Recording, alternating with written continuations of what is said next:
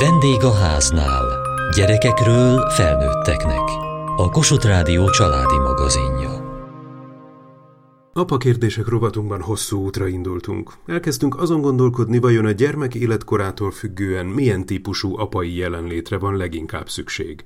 Mert hogy az egyértelmű, hogy egy apa a legnagyobb jót azzal teheti a gyermekével, ha jelen van az életében.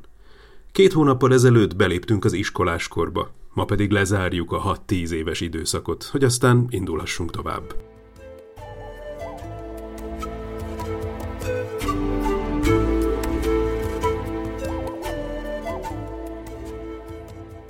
Egyre intenzívebben része a közösségnek, az aktuális iskolai közösségnek a gyermekünk, de nem csak ott van a közösségben, hanem onnan haza is jön, és hazahoz számtalan dolgot adott esetben egy csomó olyan dolgot is hazahoz, aminek mi egyáltalán nem örülünk, mert nem egyezik a családunk értékrendjével, nem egyezik a szokásainkkal, egyáltalán nem egyezik azzal, amit a világról vagy a világ működéséről gondolunk, meg közvetíteni szeretnénk. Miközben szeretném megerősíteni a gyerekemet abban, hogy a közösségben lenni jó, a közösségben lenni fontos, ez egy lényeges kapcsolódási pont az ő életében, hogyan tudom ezeket a határokat jól tartani vagy közvetíteni? Mit igen és mit nem? Hát szerintem az nagyon fontos, hogy, hogy a családnak van egy értékrendje, és hogy az, hogy ez mi az az értékrend, hogy mi az, ami nekünk fontos, mi az, ami elfogadható, mi az, ami az ideál a számunkra, ezt folyamatosan képviseljük. Arató Domonkos, klinikai szakpszichológus, gyermekpszichológus, négy gyermekes édesapa. Nem elutasító módon, tehát nem jelenti ez azt, hogyha ő valamit hozahoz, akkor azt nagyon szigorúan a mérlegen le kell mérni, és mindent elutasítunk, ami ebben nem fér bele, de valahogy mindent ennek a szemüvegén keresztül nézünk sok minden olyan jelent meg a családunkban, amit a gyerekek hoztak haza, és vagy akár az egész családot érintette, vagy hát csak örültünk, hogy bizonyos, most csak egy nagyon egyszerű jutott eszembe különböző egy-egy korba bizonyos játékszerek, tudnak divatok lenni, mint a peonza, meg nem tudom, aki ki, ki mire emlékszik. Fidget spinner. Igen, igen, igen. Tehát, hogy ezek lehetnek izgalmasak, érdekesek. Én nem játszottam velük, de így egy jó pofának találtam. Tőlünk nem jönnének, de hogy érdekesen kiegészítik. Még azt is mondanám, hogy van, amire először gyanakodva tekintettem, akár olyan könyvek, és aztán volt egy pont, ahol azt éreztem, hogy, hogy ez tud így érdekes lenni, meg tud így adni. Ha viszont valami olyan, ami ezzel ellentétes, ott azt gondolom, hogy fontos azt képviselnünk, hogy mi mit gondolunk. Az, hogy mi a stratégia, tehát hogy mi az, amit így támogatni, tiltani és tűrni. Szóval azt érdemes végig gondolni. Mondjuk a mi családi kultúránkban ritkán kerültek ilyen nagyon-nagyon merev tiltások, tehát azért igyekeztünk tényleg mindent úgy megvizsgálni, hogy feleslegesen ne vessünk el valamit, és hogyha pedig valami olyan volt, ami, ami egyértelmű volt, hogy számunkra nem elfogadható, ott leginkább az erről való beszélgetés, ami így előkerült, hogy megmagyarázni, hogy miért gondoljuk, hogy ez nem jó, milyen következményei lehetnek ennek, milyen veszélyeket rejthet ez magában és hát biztos van olyan pont, ahol, ahol szabályokat kell hozni. De ennek kapcsán azt gondolom, hogy érdemes erre egy időt szánni, meg egy türelmet, figyelmet, hogy ebben döntést hozzunk, és bizonyos dolgokban azt gondolom, a gyerek életkora függvényében lehetnek ennek a döntésnek közös részei is. Tehát egy ilyen központilag a család főtől érkező tiltás, vagy pedig ő is belátja, hogy ez valóban nem jó. Jó, a mobiltelefonokra is nem sokára rátérünk. Tamás, neked van erről tapasztalatod, hogy jött haza valami? Amikor olyan, olyan került a képbe, amit azt gondolom, hogy tiltani kell, kellene, vagy kellett volna, vagy kellett, akkor az a jó stratégia, hogyha nem egyszerűen csak egy nyers tiltással találkozik a gyerek, hanem ahogy mondtad, elmondjuk neki, hogy ez mi az ok annak, hogy ezzel nem értünk egyet, és egyidejűleg akár föl is kínálni valami alternatívát. Csikós Tamás, három gyermekes édesapa. És most már megpendítetted a mobiltelefonokat. Nálunk például nincsen számítógépes játék, és nem is telepített senki se a telefonjára, semmire játékot. Én mondtam nekik, hogy ezzel azért nem értek egyet, mert hosszú távon káros időtöltés tud lenni, függőséget tud kialakítani, és egy fölösleges időpazarlás, amelyet hogy persze tök izgalmas tud lenni, és adott esetben lehetne akár élmény is, hogy együtt játszok a gyerekeimmel, de nem ebbe az irányba. Egy csomó más módja van annak, hogy együtt játszok a gyerekeimmel. Ugyanakkor azt megengedtem, hogy bármelyik barátjukhoz elmennek, annyit számítógépes játékoznak, amennyit akarnak, de itthon ilyen nem lesz.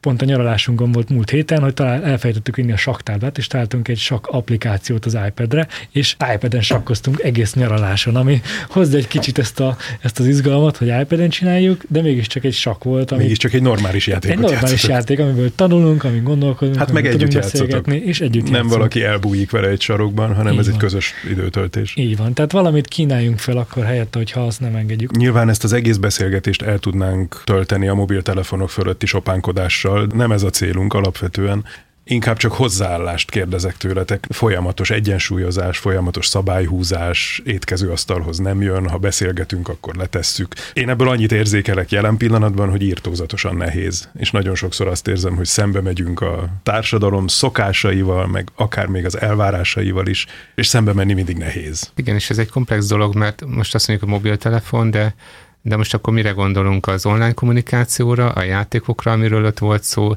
a hasznos applikációkra. A most, filmnézésre, a tájékozódásra. És unblock beszélünk, vagy hozunk szabályokat ennek kapcsán, vagy pedig próbálunk differenciálni. A játékokra az jutott eszembe, hogy azzal próbálkoztunk, hogy mit is lehet játszani, hogy mennyi időt lehet játszani. Ez egy folyamatos csata. Könnyen tud így kiszabadulni, de közben a teljes tiltás vajon tényleg meg tud-e valósulni egy olyan környezetben, ahol valóban ez ott van a gyerekeknek a mindennapi életében, és ez a témájuk, és ez köti sokszor össze őket, és együtt játszanak online, és ebből nagyon nehéz kimaradni. Tehát ez egy nagyon-nagyon összetett kérdés. Ami biztos, és egyszerre nehéz is, hogy igazából nincsenek még hosszú távú tapasztalataink. Tehát a fejlődés pszichológiai könyvek könyvekben még nem sokat lehet arról olvasni, hogy, hogy hogyan formálja ez, ezeket a korszakokat, akár ezt a 6-10 éves kort a telefonnak, a internetnek, a online dolgoknak a megjelenése. Azt látom most pont az elmúlt egy-két évben, hogy azért annyi idő már kezd eltelni, hogy látjuk a, vizsgálatokban, a terápiában, hogy ez hat a gyerekekre. Nagyon komoly következményei vannak a figyelmi működésben, a szociális kapcsolódásban, a fantáziában, és azt is látom, hogy egyre jobban kezd tényleg világossá válni, hogy ez nem jó, vagy ennek mindenképpen vannak káros hatásai, és egyre bátrabban kezdik a szakemberek is mondani, hogy, hogy hát ezzel nagyon óvatosan kell bánni. Mi is ezzel próbálkoztunk, hogy minél későbbre tolni azt az időpontot, amikor az okostelefon megkapják a gyerekek, kinek mit jelent ez a később. Nálunk azt hiszem, hogy az ötödik osztályhoz volt kötve, de biztos szerencsésebb lenne még tovább tolni, de közben már, amikor már úgymond mindenkinek van, tehát hogy ebbe talán jó lenne, hogyha egyre inkább egy szakmai meg társadalmi konszenzus irányába lehetne haladni, mert ez a társadalommal szembe, vagy ez a magányos szélmalomharc nem, nem megy könnyen, de szerintem ahogy egyre több tapasztalat van erről, ahogy egyre inkább szakmailag is lehet látni, hogy ennek mi a hatása, azért talán egyre közelebb fogunk ahhoz kerülni, hogy társadalmi normákba, vagy a nevelési elvekbe egyre jobban lehessen kijelenteni, hogy, hogy ezzel azért nagyon óvatosan kell bánni, és valami szabályozásra mindenképpen szükség van. Nálunk is ötödikes volt a korhatár, és amikor megkapták, akkor két nagyobbról van jelenleg szó, akkor nagyon világos szabályrendszer kíséretében kapták meg ezt a készüléket. Van ennek technikai módja is, mert lehet képernyőidő korlátot beállítani, meg pihenősávot beállítani, meg hasonlókat. Többnyire működik, volt már olyan, amikor megtalálták a módját, hogy kijátszák például azt, hogy hogy lehet a fél óra YouTube korlátot végtelenség növelni. Hát a legidősebb nálatok 14, 14, azt hiszem, hogy neki ez komoly technikai akadályt már nem jelent. Nem az a lényeg, hogy ez komoly technikai akadályt jelentsen, leültünk arról beszélgetni, hogy ez nem ez volt az egyesség. Végnéztük azt is egyébként, hogy miket néztek meg, és hogy melyikről mi volt az én véleményem. Elmondtam, hogy szerintem ez tök érdekes, mert bűvésztrükköket tanultál belőle, szerintem ez tök ilyeség, mert itt játék, azt van videózó, hogy valaki játszik a számítógépen, és hogy melyiket támogatom, hogy nézd, melyiket javaslom, és melyiket tartom fölösleges időpazarlásnak. És egyébként akkor, amikor rájöttem, hogy mondjuk megszektek ilyen kereteket, akkor, akkor annak volt következménye egy hétig pihen a telefon, vagy két hétig pihen a telefon, és aztán utána pedig folytathatott, ha az eredeti kereteket betartjuk.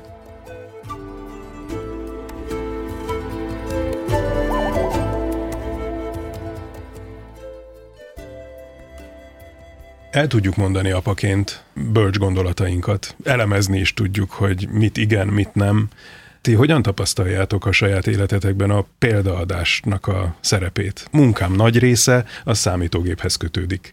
Egy jó része az akár a telefonhoz kötődik, mert információt keresek, kapcsolatot tartok. Vajon jogosan várom-e el a gyermekemtől azt, hogy korlátozza önmagát, amikor én sem vagyok képes sokszor korlátozni saját magamat. Ez nehéz, szóval én is megkaptam már, hogy de hát apa te is a laptop előtt ülsz, és ugyanez, amit te is mondasz, hogy azért játszani nem szoktam, tehát munkával töltöm, és akkor végig kell gondolni, hogy de muszáj az a munka akkor, vagy úgy, de hát azért ezek élethelyzetek, és nagyon nehéz ezen változtatni. Ilyen szempontból egy ilyen kísérletben vagyunk benne, meg kísérletben voltunk mi is, ahol, ahol a két véglet az egyik a tiltás és a külső szabályozás, a másik véglet pedig a, a folyamatos beszélgetés erről, hogy akár hogy nekem mit jelent ez, hogy ők mire használják, milyen következménye lehet ennek, miért nem jó, stb.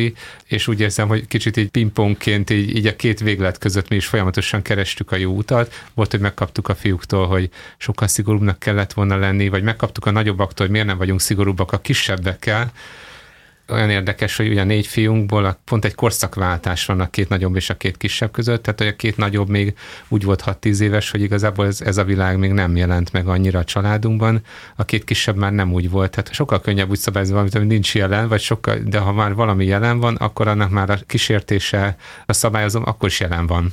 És akkor megkaptuk azt is, hogy oké, okay, de akkor, akkor mi más csináljak. Tehát egy 12 éves fiú, aki otthon ül, éppen nincsen semmilyen programja, és azt mondom, hogy jó, de ne telefonozzál, vagy ne laptopozzál, és azt kérdezi, de mi más csináljak, és akkor nem tudom, hát segíts a konyhában, mondjuk ez olyan nagyon nem vonzó alternatíva számára. Remek alternatíva. Is, ennek is a helyét meg kell találni. Mondtam, hogy hát olvassál, de azt sem akartam, hogy az olvasás egy mumussá váljon, hogy kisfiam, neked olvasnod kell, és nem. Én azt gondolom, nincs erre jelen pillanatban jó megoldás elveket tudunk megfogalmazni, amennyire lehet közös szabályozás, amennyire muszáj tekintélyi szabályozás, és a célként az önszabályozásnak a kialakítás, ez egy fontos elv, de hogy ez a hétköznapokban hányszor szenved kudarcot, ezt én is megtapasztaltam. Magamat is kell valóban vinni abba az irányba, hogy nem ne essek bele én sem abba, hogy nagyon sokat nyomkodom a telefonomat. Nekem ilyen kézzelfogható praktikák jutnak ez a szemben, amikor egy eldöntöm, hogy amikor ott van a családom, és azon veszem észre magam, hogy fölöslegesen nyomkodom a telefonom, mert van az, amikor muszáj is van az, amikor már csak a híreket görgetjük, akkor tegyem le és tegyek fel egy kérdést valakinek. Bármilyet, bármi kérdést, csak kérdezzek valamit, és akkor valami kapcsolódást indítsunk el a családban, és ne, a, ne az legyen a központban. A nagyobbik fiaim már elérték azt a kort, hogy tényleg az önszabályozás útjára léptek, és szerintem átment az, hogy ezen a téren szabályozniuk kell, törekszenek arra, hogy, hogy ne csak ezzel töltsenek időt, de több időt töltek vele, mint amit én ideálisnak tartok. Ők ezt úgy élik meg, hogy jogosan egyébként, hogy mégiscsak szabályozzák önmagukat, törekszenek arra, hogy van, aki mindig is olvasott, van, aki újra kezdett el olvasni, mással is foglalkoznak, tehát látom, hogy az átment, hogy ne engedjük el ezt teljesen, ne, ne csak ezzel foglalkozzunk, ne erről szóljon csak az életünk, hanem igyekeznek ezt korlátok közé szorítani, de az a szint, ahol tartanak, én nem azt a szintet tartanám ideálisnak, de valószínűleg ezt így el kell fogadnom. Sokkal jobb, hogyha ők szabályozzák, de nem pont azon a szinten, mint hogyha egyáltalán nem szabályoznák. Pont amiatt, hogy ők már egy olyan életkorban vannak, úgyse tudom már kívülről szabályozni. Talán az életkorral, meg a tapasztalatokkal, ha van egy szabályozás, az utána tud alakulni. Az tud úgy szabályozódni, hogy, hogy talán egy ideálisabb szintre csökkenjen. Én is folyamatosan igyekszem magamat felülvizsgálni, meg szabályozni, megnézni azt, amit, amit Tamás is mondott, hogy ez most tényleg nélkülözhetetlen, ez egy munka, vagy egyszerűen már csak pörgetem a újságot, és már oda se figyelek talán azáltal is, hogy magamat vizsgálom, újra és újra igyekszem példát adni a gyerekek felé is. Vagy hiteles maradni, azt mondani, hogy oké, okay, nekem is nehéz, de törekszem én is arra, hogy ettől ne váljak függővé, vagy ne töltsek ezzel több időt, mint amennyit muszáj, vagy még elviselhető. Nálunk még az vált be egyébként, hogy megtanítottam őket például Lego filmet készíteni a telefonnal. És akkor azt használják, de mégis egy kreatív folyamat része. Hogy mostanában zongorázni tanulnak például egy applikáció segítségével, hogy a, ami mégis kütyüzés, de van valahol egy ilyen azon túlmutató értelme is a dolognak.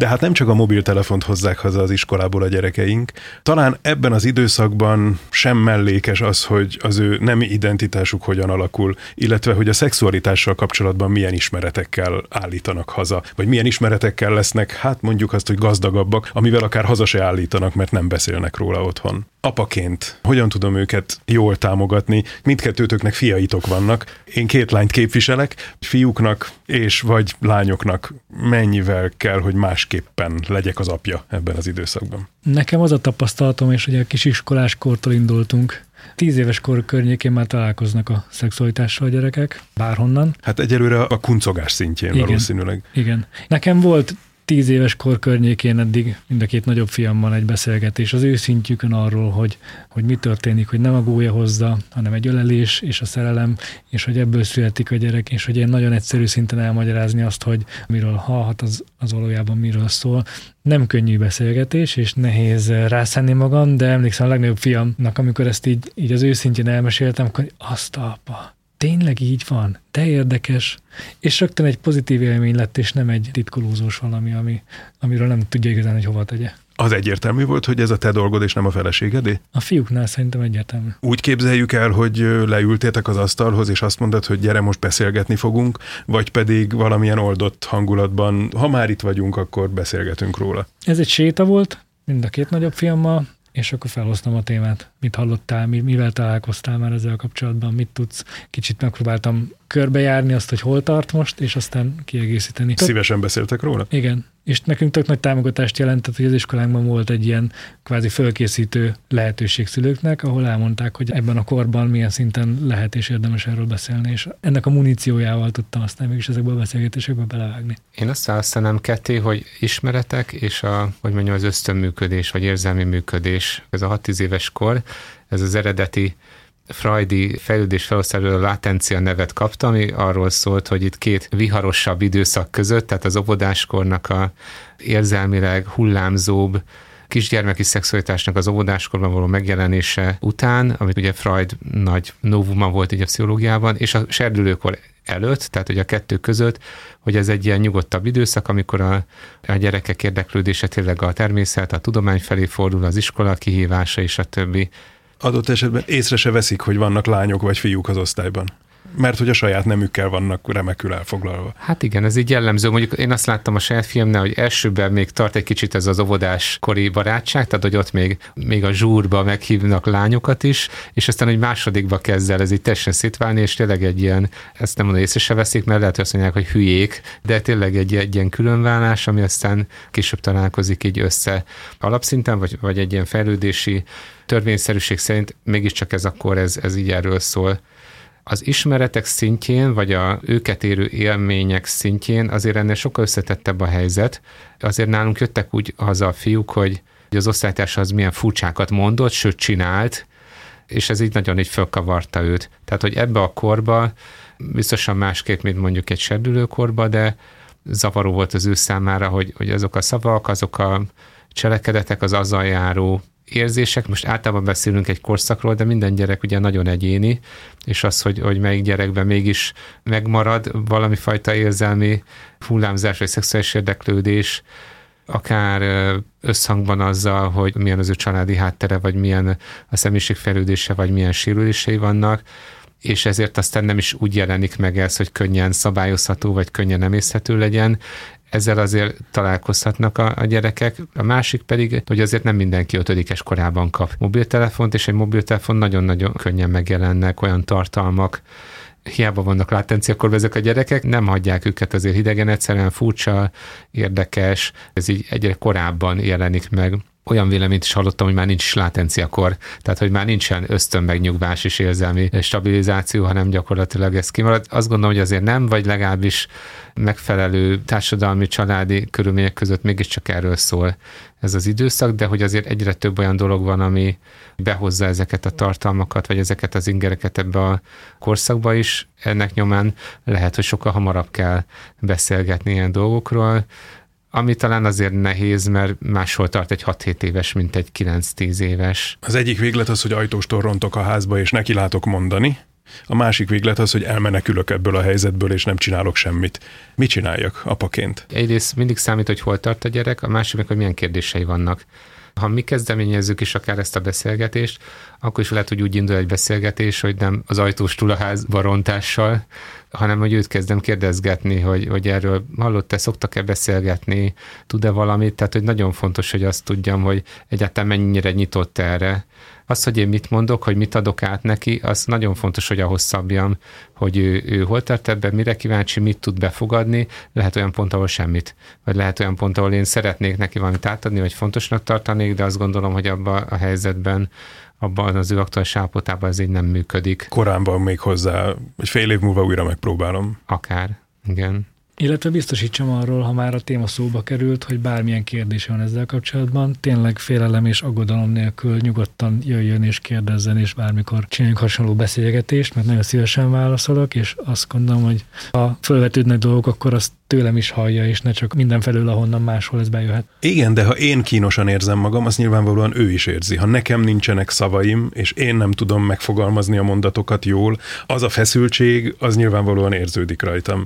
És hiába mondom én a szavaimmal, hogy persze kérdez nyugodtan, ha azt érzi, hogy itt valami differencia van a között, amit mondok, meg a között, amit érzek, ez nem fogja őt bátorítani. Ja, nem, de, de hogy azért az fontos, amit Tamás is mondott, és én is megértem, hogy nem gondolom azt, hogy, hogy csak akkor tudjuk ezt a beszélgetést jó kivitelzni, ha magunk teljesen komfortosan vagyunk ebben, mert ez mindig egy izgalmas beszélgetés, mindig egy kihívás. Arató Domonkos, klinikai szakpszichológus, gyermekpszichológus, négy gyermekes édesapa. Igen, lehet ennek egy olyan szintje, hogy te mondod, ahol annyira zavarba vagyok, hogy ez megakadályozza ezt a beszélgetést, és a gyerek se érti, hogy tulajdonképpen akkor mit is akarok, de az, hogy van bennem ezzel kapcsolatban egy pici feszültség, vagy hogy ez nehezebb, az szerintem ez természetes és talán azt azzal lehet valamelyest csökkenteni, mert megszüntetni valószínűleg nem, hogy előre fölkészülök azért erre. Csikós Tamás, három gyermekes édesapa. Tehát, hogy akár olvasok utána, hogy melyik szinten mi az a releváns, ami átadható, tanácsot kérek, akár más apákkal beszélgetek erről, hogy ők hogy csinálták, hogy ne keressem akkor már a szavakat, hanem azért a üzenet azért nagyjából meg legyen. A mi oldalunkról is van egy feszültség, meg igyekszünk csökkenteni, nyilván az ő oldalukról is lehet ebbe egy feszültség, és megint nagyon egyéni, hogy ki az, aki bátran fölteszi a kérdéseit, ha van rá lehetőség, és ki az, aki meg meg nagyon szemérmesebben, hiszen egyébként ez meg egy szemérmes korszak, az óvodáskornak a kinyíló és nagyon kíváncsi attitűdjeit egy picit pont az ellentétében tud fordulni, hogy inkább ne beszéljünk ezekről, ciki, és egy ilyen szemérmesség jelenik meg, tehát ezt is tiszteletben kell tartani. És még csak a tíz éves kornál tartunk. Még csak most jön a serdülőkor. Következő hónapban ezzel folytatjuk.